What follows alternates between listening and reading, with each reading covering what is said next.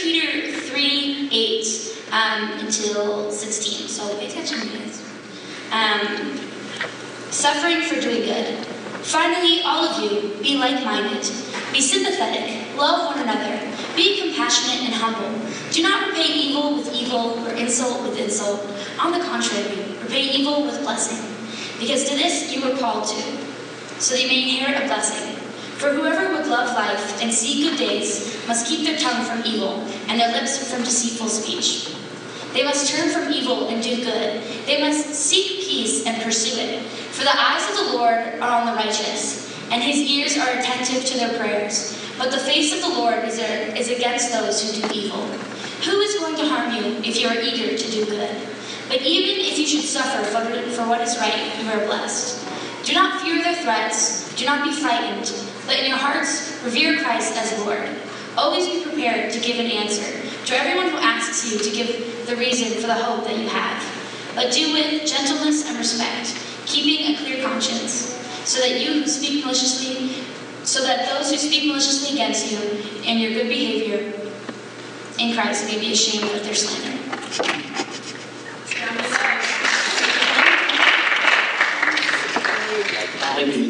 I always appreciate having the word read before Preach, we're going to do the Miko. She'll crack more jokes than anybody She's always ready to prepare at night, and that makes me excited. Uh, I'm, a, I'm, I'm very encouraged to be able to bring the word tonight. We've been going through the book of First Peter. I'm going to call the offering people up to come and do offering because everybody forgot about the offering. But I don't forget about the money, so. Uh, yeah, Show me the moon. Lights will stay on. I'm just kidding. Give as you feel like. Um, so, we're going to First Peter at Thrive, and we have the opportunity to listen to pastors from all over our community come and communicate God's word. What does this word say to us, how can we live accordingly, knowing who God is? And so, based upon that, we have the opportunity to just dive into Scripture and really see what Scripture has to say to us. Remembering that the Bible is not written to us, but for us. And it's teaching us ways we can live in light of knowing God. Let's pray. God, you are good and faithful. I ask that I preach your word tonight that you go before me. God, prepare a place for us to rest in your word and be saturated with it. That the words of my mouth and the meditation of my heart be acceptable in sight. Amen. Many of you have heard the word election before and heard it in the context of the church. Matter of fact, when I say the word election, some of you in here skinned your face at me and it's like, oh no, here it goes. You don't want to handle the word election, have nothing to do with the word election. And then on the flip side, as I said the word election, some of you looked straight into my face and was so happy and excited. You, could, you were so proud that I would stand up here and say the word election. For all of you out there that think that I'm talking about election that's salvific, I beg to differ. I think that although the Bible talks about election and it does deal with salvation, I believe that the Bible talks about a different type of election as well. It talks about a different type of calling and election, which I would argue is an election for as an election of plurality. When you have the word election, you who might be on the different side of the fence might think about election and how God elects people for salvation and yada yada yada, that side. And then you have the other side that say, oh, well, election based upon your free will, yada yada yada, the other side. But I would argue that although I do believe that the scripture does bring election in light of salvific issues, and we can debate that for centuries, I do think that there's a different thing about election in the Bible. I actually believe, I really do believe that all the churches elected, and we're elected for a mission. We're elected, we're called as a group, elected for a mission to do, like God called Noah. Like God called Abraham. God called the church to a mission of his. Today we are in First Peter, like I said earlier, and we know that in First Peter it talks a lot about suffering and, and how Christians should live in light of suffering, and we're kind of still in that track. We're kind of still moving around those trenches. And in the first part of this passage that was read today, it talks about how we should give, at least if you're a believer inside the church, should respond in blessing. But you have to ask the question, should respond in blessing? If, if blessing is something that someone's supposed to respond in, then who should be the person that responds in blessing? But it seems like our scripture today tells us that the person who responds in blessing is a person that receives blessing. A person who responds in blessing is a person that receives blessing.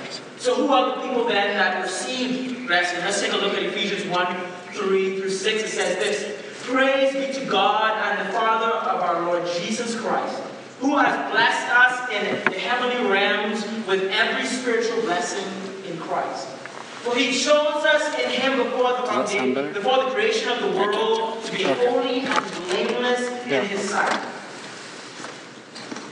In love, he predestined us for adoption to sonship through Jesus Christ, in accordance with his pleasure and will to the praise of his glorious grace, which he has freely given us in the one he loves.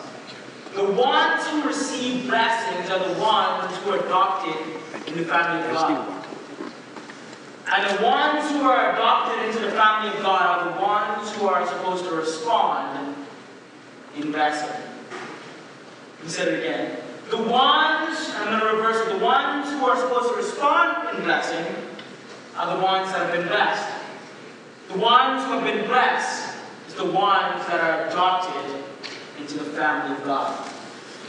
So what does that mean for of you believers when I say adoption? Automatically you think about how you have been now drafted into a family that's so great and so majestic. Wonderful you can't even fathom. I don't know about you, maybe some of you in here might have been adopted, adopted and understand what it means to be a part of a family. What it means to now not only become a part of a family, but also receive the blessings that come with being a part of that family. When you, believers, have come into the family of God, you receive the blessings that come along with it. And you continue to receive the blessings that the Lord Jesus Christ gives us. Knowing this and in light of this, then we can say that because we are blessed, we should then bless. But it all boils down to knowing your identity in Christ. Many times you see Christians don't respond in a blessing way because they don't know who they are in Christ. I know in my own personal life, I find myself wrapped up in making choices that are not blessing others because I am too busy trying to be someone that I'm not. Because Christ has made me a new creation, now I, can act out on my new creation, yet I still find myself constantly acting out on the old. Maybe I touched someone in here just now, they themselves act out in the old. They know when they see people they don't like, they look at them and be like, why? Because that reason, because the reason they do that is why? They want to act in that old pleasure. Christ actually did something amazing though. He changed that for us because he made it known that we, his children, part of his family, and his family family blessings. So knowing who should respond, the next question is, how should we respond? So the first thing is to respond non-judgmental. I don't know if you have any note takers in here. If you're like me in any way, I don't take notes because my brain is so great that I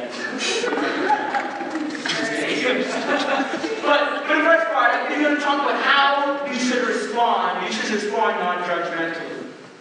When we approach situations, I one, actually one, thing I realize about human beings is that we love to make ourselves feel good.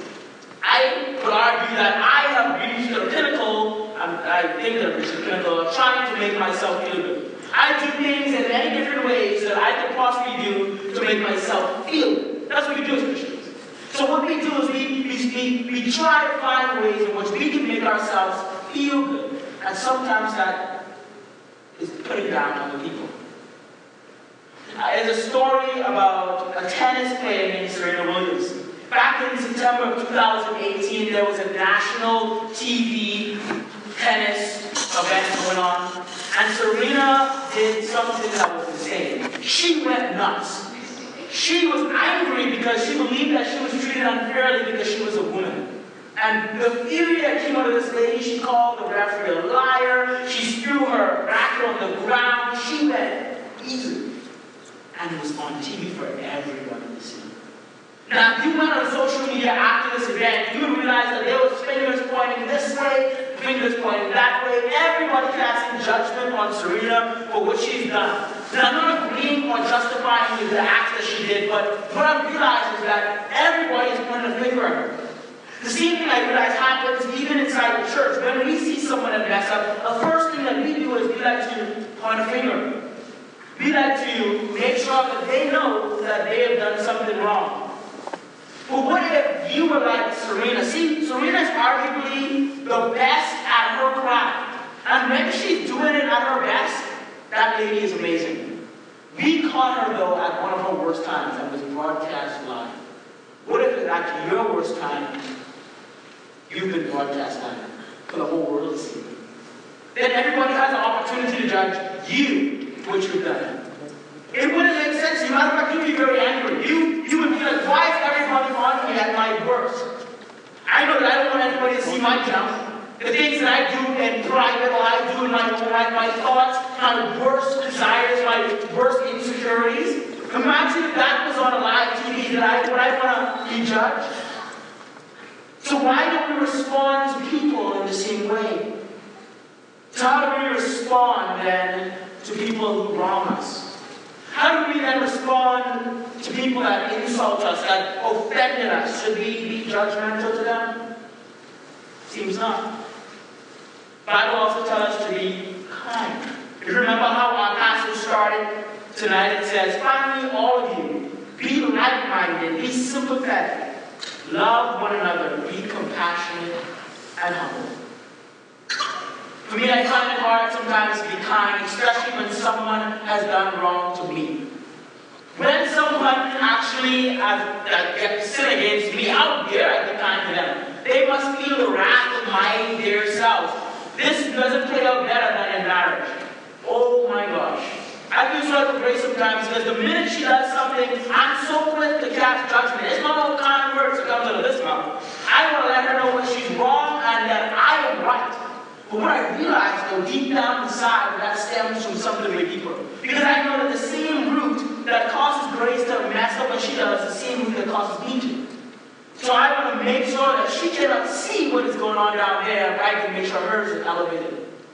Maybe you do that same thing with your life. When friends make mistakes, they, you don't answer kindly. You're not, you're not being sympathetic. You're not showing love and compassion to one another. Rather, you are doing the opposite. You're not doing what the Bible tells us to do, how to respond when someone wrongs you. know, you find yourself trying to play the, the, the God figure. You try to be the one to show the judgment on the person, which eventually causes you the judgment on yourself. So how then do you look at something like that? See, my mom always told me when I was younger, when you point your finger at somebody, there's always three fingers pointing right back at you. Yeah. And every time I point my finger at somebody in judgment, I'm reminded there's three fingers pointing back. Because there's something inside of me called sin. It causes me to act the same way the person we judge. But this is no, no strange thing, right? Our Savior did the same thing. He was up on a cross, and the people were slaying him. He's up there, like almost naked, people beating him, spitting on him, doing all these different things. And Jesus' response to them in that time was what? Father, forgive them. We plead justice, justice, justice all the time. And even a just God on the cross said mercy.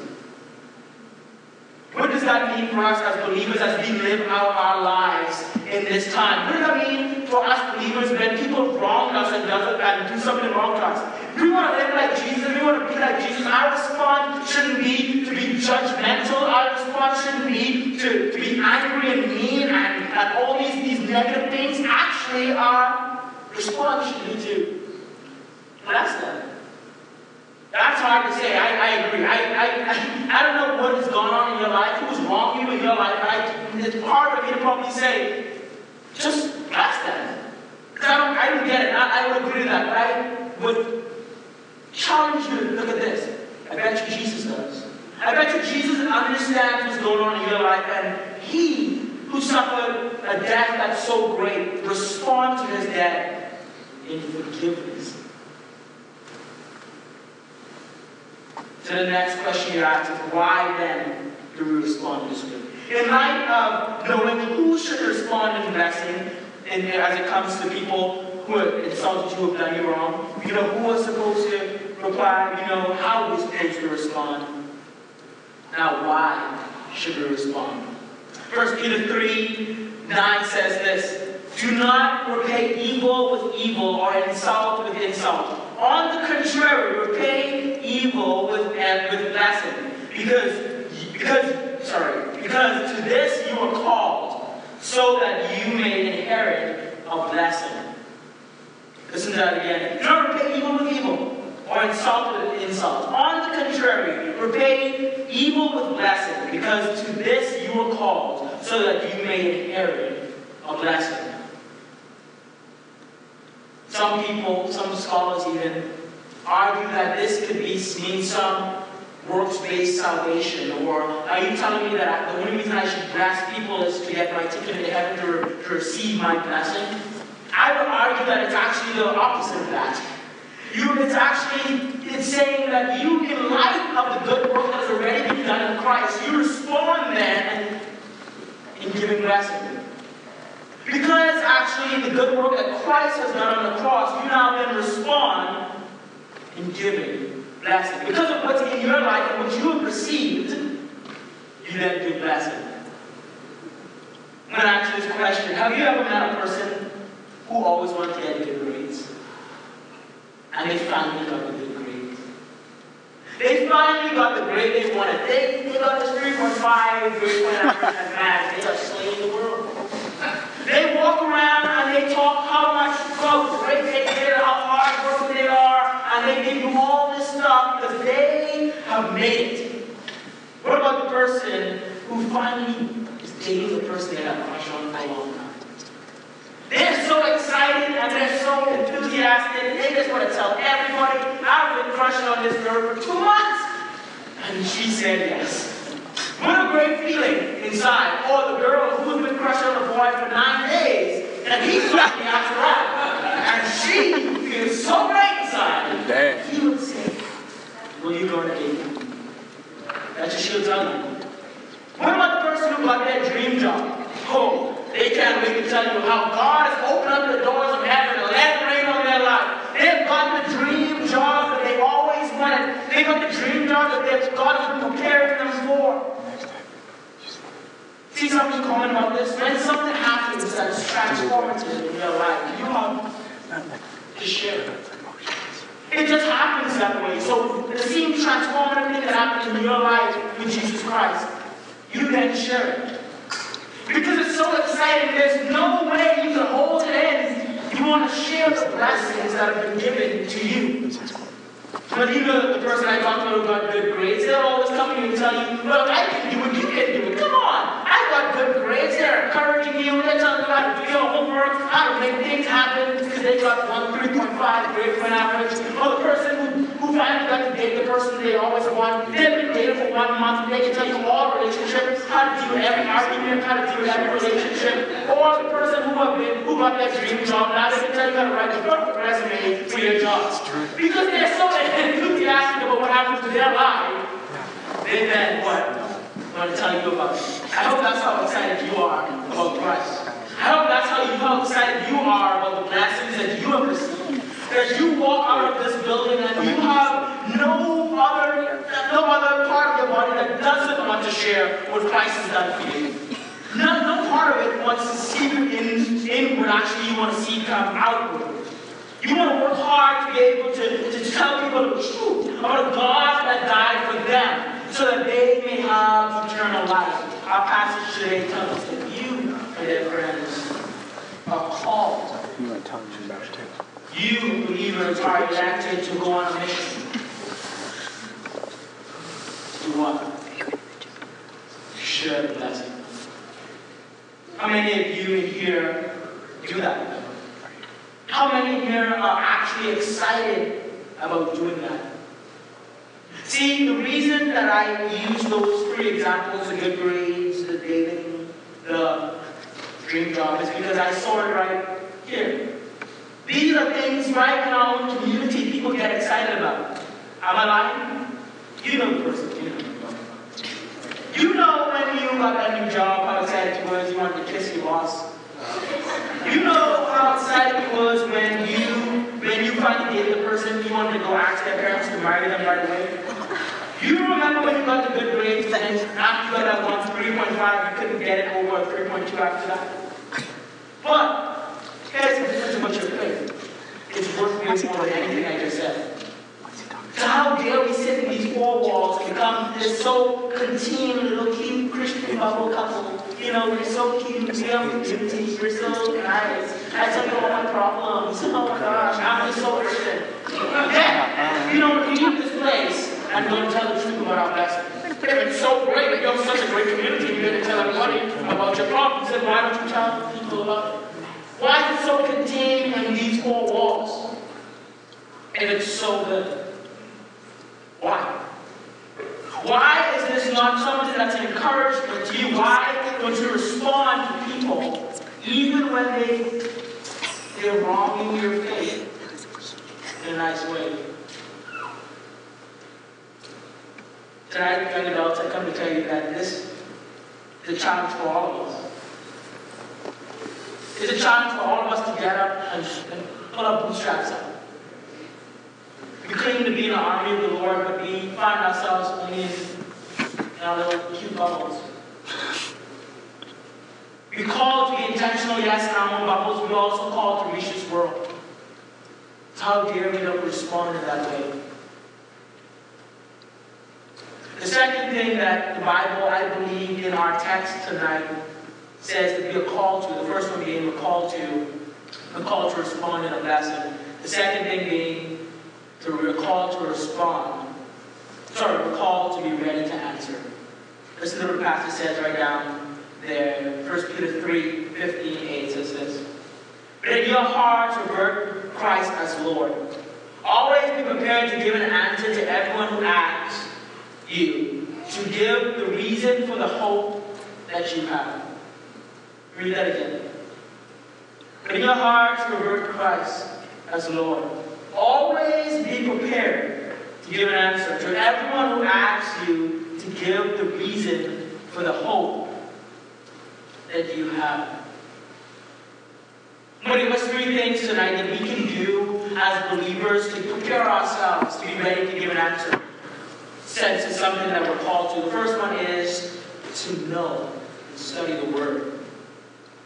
The definition of study is the state of contemplation, careful or extended consideration. It's amazing that we, we, the Bible tells us to, to study the Word. It actually does. Because Paul, talking to his young pastor Timothy, says this To do your best to present yourself to God as one approved, to, to, uh, as a worker who does not need to be ashamed, but who's, who correctly handles the Word of truth. One other version says this Study to show thyself approved. Is the King James Version, so bear with me. Study to show thyself approved, a workman, not needing to be ashamed, but rightly dividing the word of truth. Paul tells his young pastor to be in his word and to study it carefully. It is amazing how Christians, after we get in our Christian bubbles, we forget to be in our word. If we're called to be able to give an answer, we should always be prepared be able to study. I know some of you are looking at me and saying, but he was talking to a pastor. I'm not no pastor. That's some weak sauce. How dare you stand up in front of my face and say you're not no pastor? You think I'm standing up there was some wooden pulpit that I makes me pastor. We don't carry the priesthood of every believer in us. As we walk out of this place, we are entitled to carry our faith with us and be able to proclaim the gospel of Jesus Christ. Amen. So what is, what is it that we're doing in here if we're not studying our word? Charles Spurgeon, the king of preachers what they call him, said this about studying the Bible and taking grasp of the Bible. A Bible that's falling apart usually belongs to someone who isn't. It is needful to dwell on this head. Because many Christians appear to think that if they are just believers, it is enough. We do, we do not do it in business when we think about, sorry, we don't in business think that it is enough if we barely escape bankruptcy. A man does not say if his dear child is sick and ill for years, as long as he's alive, we should leave him. We do not think of our own bodies as long as we can breathe, it is enough. So Holy Scripture requires searching. Much of it can only be learned by careful study. Listen to what a pastor of our lifetime has said. Probably one of the first pastors of mega churches, are you? He said this. He said that the Holy Scriptures require searching, and much of it can only be learned by careful study. Believers, if you want to be able to always be equipped to be ready to answer, you need to study and know your word. This is the second point that I have about being ready to answer, is to meditate on your word. This is the definition of meditation. Meditation, to engage in reflection, to engage in a mental exercise for the purpose of reaching a heightened level of spiritual awareness. How many of you would say that you meditate on your word? Some of you are like, I study the word. Come on, I read my devotions. I do that. Now, after you read your devotions, do you meditate on it? Do you let it simmer a little bit? I like to watch rice cook. If you ever had a non-rice maker, I didn't grow up in a home that had a rice maker. We were, you know, not the well-privileged people. So, you know, rice makers.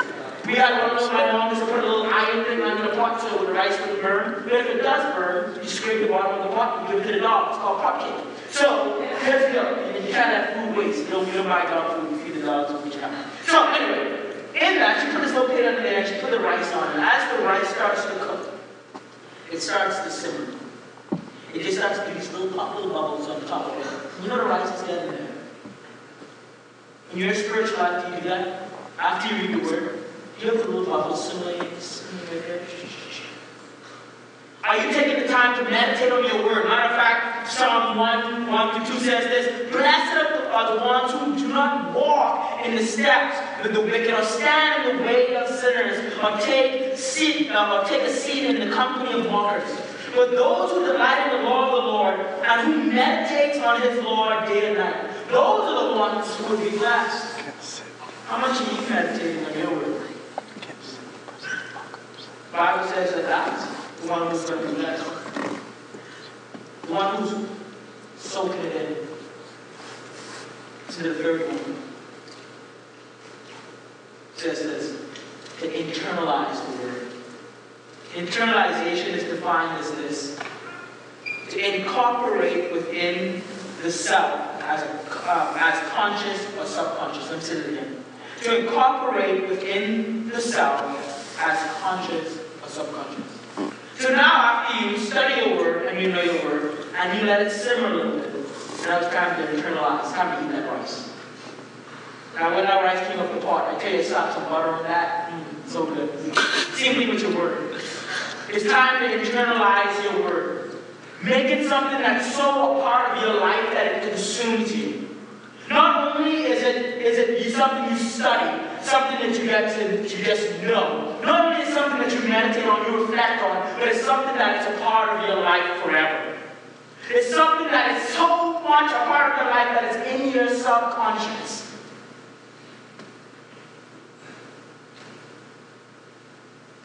There's this whole atheist guy who set out to disprove Christianity. And on he's there, he got Alzheimer's and on his deathbed, do you, you know he was quoted on his deathbed? Anybody know? He's going to Bible. It was so internalized into this man's life and he's on his deathbed trying to, he's trying to disprove Christianity and he's there quoting the scriptures. I hope I advise, I hope I advise by calling the scriptures like that. I hope I've internalized it enough that I let out like that. It needs to be so much a part of us that even in our sleep, for heaven's sakes, we think about it. We allow the word to be such, that we allow to be so consumed with the word that the word becomes a living word inside of us. Do you want to be able to respond? Do you want to be able to answer and give an answer to people? Well, you need to know your word, you need to meditate on your word. You also to internalize your word.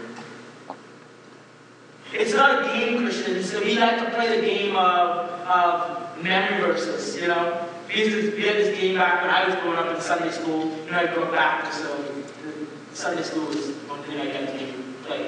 And anyway, and in that, we, we had this thing called um, draw swords. So we take our Bible. If anyone has a paper Bible here, you just, just give it to me for a second. I'm going to use it wrong. I don't. So what's we do? We take a Bible and, and, and uh, we play draw swords. The, the leader of the, of the game would open the Bible and and just, just open and crack the page. And they'll quote off this verse, and look to find as fast as you can, you to read it. Right? Ask me how much of those verses I remember. Exactly. What's the point of that game? That I can be able to find the scriptures fast? Oh wow, I mean, someone says Isaiah 40, okay, here we go. Where we take, it takes time to learn your scriptures. We take it seriously when we learn our scriptures for the reason that we will be able to be changed from our own lives. How dare our theology be great when our lives didn't change? But that's a different story for a different day. Listen to what it says in Psalm 37, 30, and 31. The mouth of the righteous are the good, utters wisdom, and their tongue speaks what is just. The law of God, sorry, the law of their God is in their hearts, and their feet see. Is the word of God in your heart? Or is it something you know? Are you just good at quoting scriptures? Are you just good at reflecting on the goodness of First Peter? Or the word is saturated your heart and it's soaking in. I'm calling us to a higher standard. I'm calling us to a place where, where we as believers should know our word and not take it for granted. How many religions can say that their God has come down to them? Not was he started and went up, left but he came down to them and left. And not only that, he left a word that we So much religious is. I like how the Bible, though, I like Peter did a good job. He talks about how we should deal with people who insult us before he talks about how we should always be prepared for an answer. Isn't that amazing? And he starts out talking about how we should respond to people who insulted us, how we should respond in blessing. And then he gets to the point where he says, now always be ready for an answer. Kind of shows us how to do this answer thing. That we should answer people in a great way.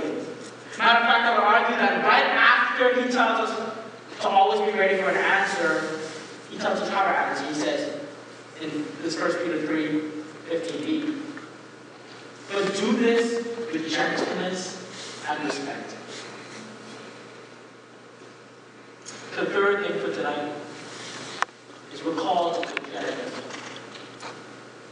We matter. Whether you believe it or not, we matter as messengers. The person who gives the message actually matters. I know you guys are like, what? Some of you are like, it's God's word. It don't matter. It's God's word. Well, this is this is the issue with that. Paul, talking to his young pastor Timothy, told, doesn't only teach him how to do theology. He doesn't only tell him to study to show himself approved. He also teaches him how to have good character. To be above reproach, to be a man of, of one mind. You know the, the list of the things that go on. You know what that is. He teaches him to, to be a guy with good stewardship. Because, see, what we don't understand is that it's, it's great if we have good theology, but our character is whack. Nah, that's an issue. How many pastors you know who had sound theology? These guys can preach. These guys are great expositors of the word, they fall to some character flaw. They've disqualified themselves because they didn't see the importance of just once you're working on your theology, you must work on your character. That's why he says when you're ready to give a response, you must give a response gently and with respect. How much do you get into arguments and you don't do nothing gentle and respect? Remember when Jeremiah and I first met? This is Jeremiah. Jeremiah was convinced that he could knock you out of my Calvinistic wisdom. that didn't happen. but we get out these debates and oh, I hate debate. Oh my gosh, I'm so hate it. so, you get so wild, you get so crazy, you get so all out there, and you realize this thing is not gentle and hard at all. We're not trying to give an answer in a gentle place. Matter of fact, I, I just was, it's so amazing. I, I have to talk about our trip. Because in our trip, we, we have people that don't, don't want to take our flyers from us. The trip that we went to Florida. You don't know about it. We, a team of little bit uh, drive here, and, and a team up at Chapel Hill, and we went to the University of Florida to do uh, apologetics week down there. And we usually stand up and give flyers out, and people reject us all the time. I mean, if you're a guy and you've ever been rejected by a girl, it's ten times worse than that. you want to stand there, either in the rain, the snow, whatever it is, the sun, you're just passing out these fires. Some people are like, oh, here. So we're doing this, and um, I realized that people actually watch your video. They watch you walk. Because they, your character matters. Now there's some guys who I believe, even in the midst of they mess up with character flaws, there's sometimes I think that people, even though they don't mess up, they're hard to listen to because of their character. Have you ever met the pastor who, who preaches really well, but he's so arrogant you just kind of don't want to listen to him? He's speaking the truth. He really is. Or she's just really doing, know, she's just expository, and she's just preaching the word, but her character is. You just, ah, I don't listen. I actually know two guys, I think it's really brothers in the faith, and I'm not going to name names because I don't want to fire them. But the two really good theologians out there, and I think that this happens to them, they, they got their heads just because they are known for their arrogance. I do believe that these guys have really good things to say. I really do. I really think that they have really good theological insights, but their character and this, this, this arrogance is causing people not want to listen. Christians, when you get out to your work field and when you're out in the society, people watch the way you act. They do.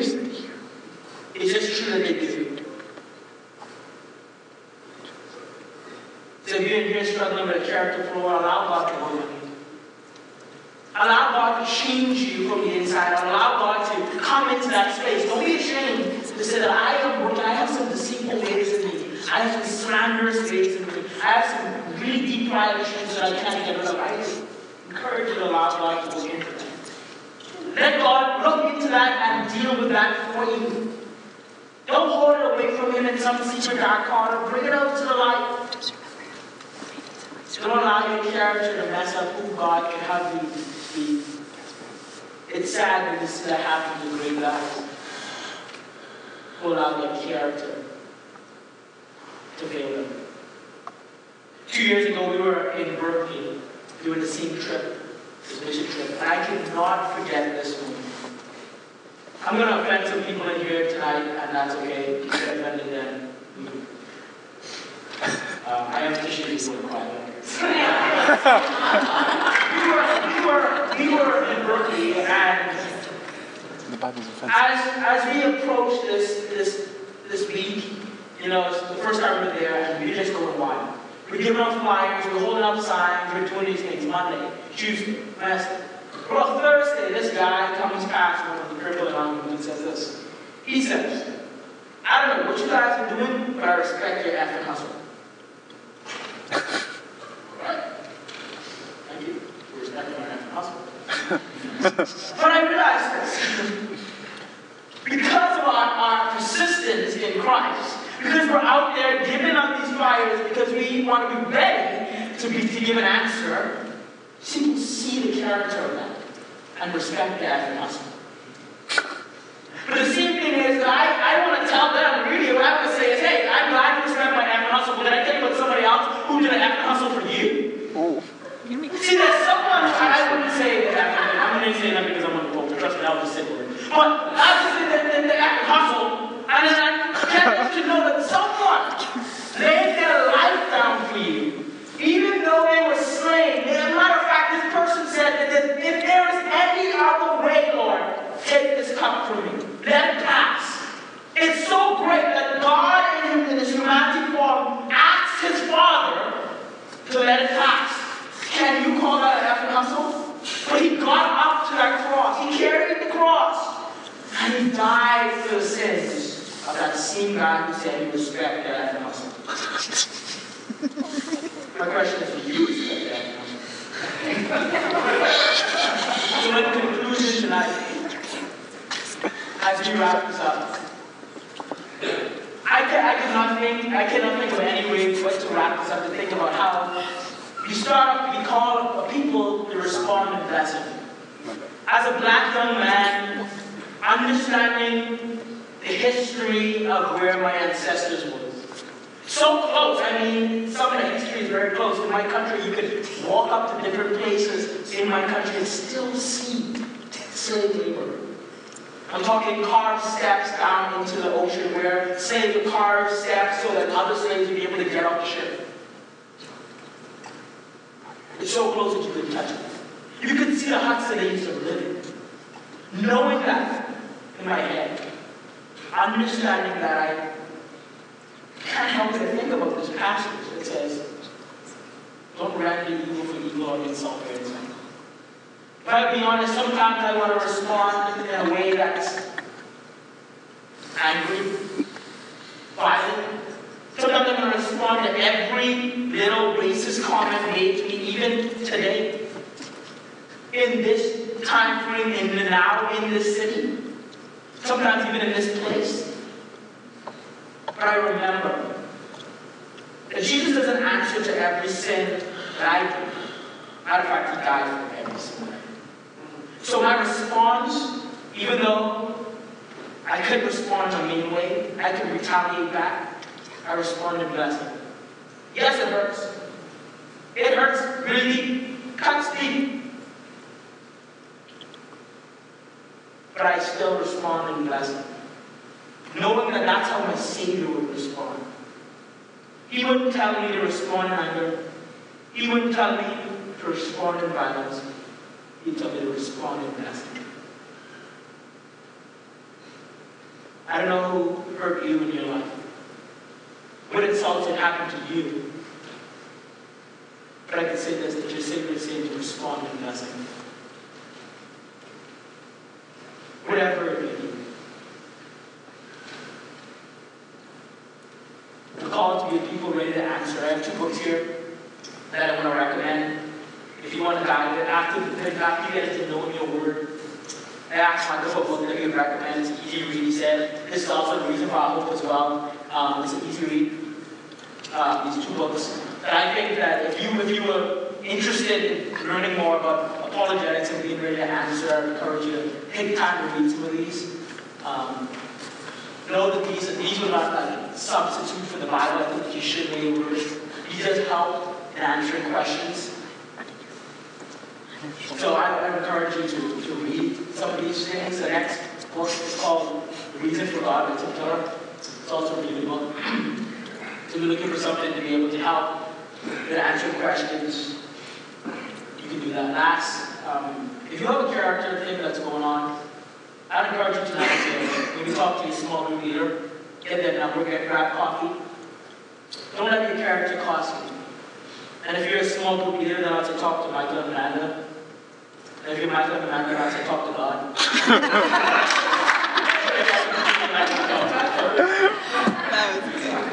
But I, I, I encourage you tonight, I, as believers, I really think that First Peter does give us a way to deal with Roasted.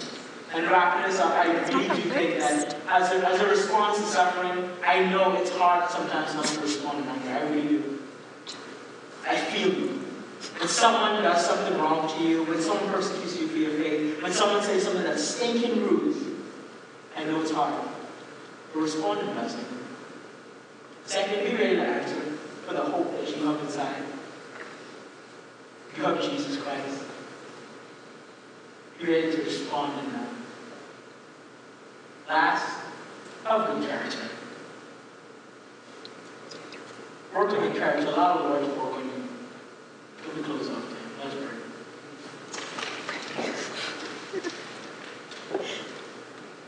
God, we um, thank you for just being who you are. We come to you because we know that you're good and faithful, and that you, you're sovereign Father over all. So God, we lay anything in our hearts right now that might not be of you at your. Surrendering to you understanding that you're now a part of the family of God. God prepare us to be ready to give an answer, always and at all times. Work on us, Lord. Work on our charity. Amen.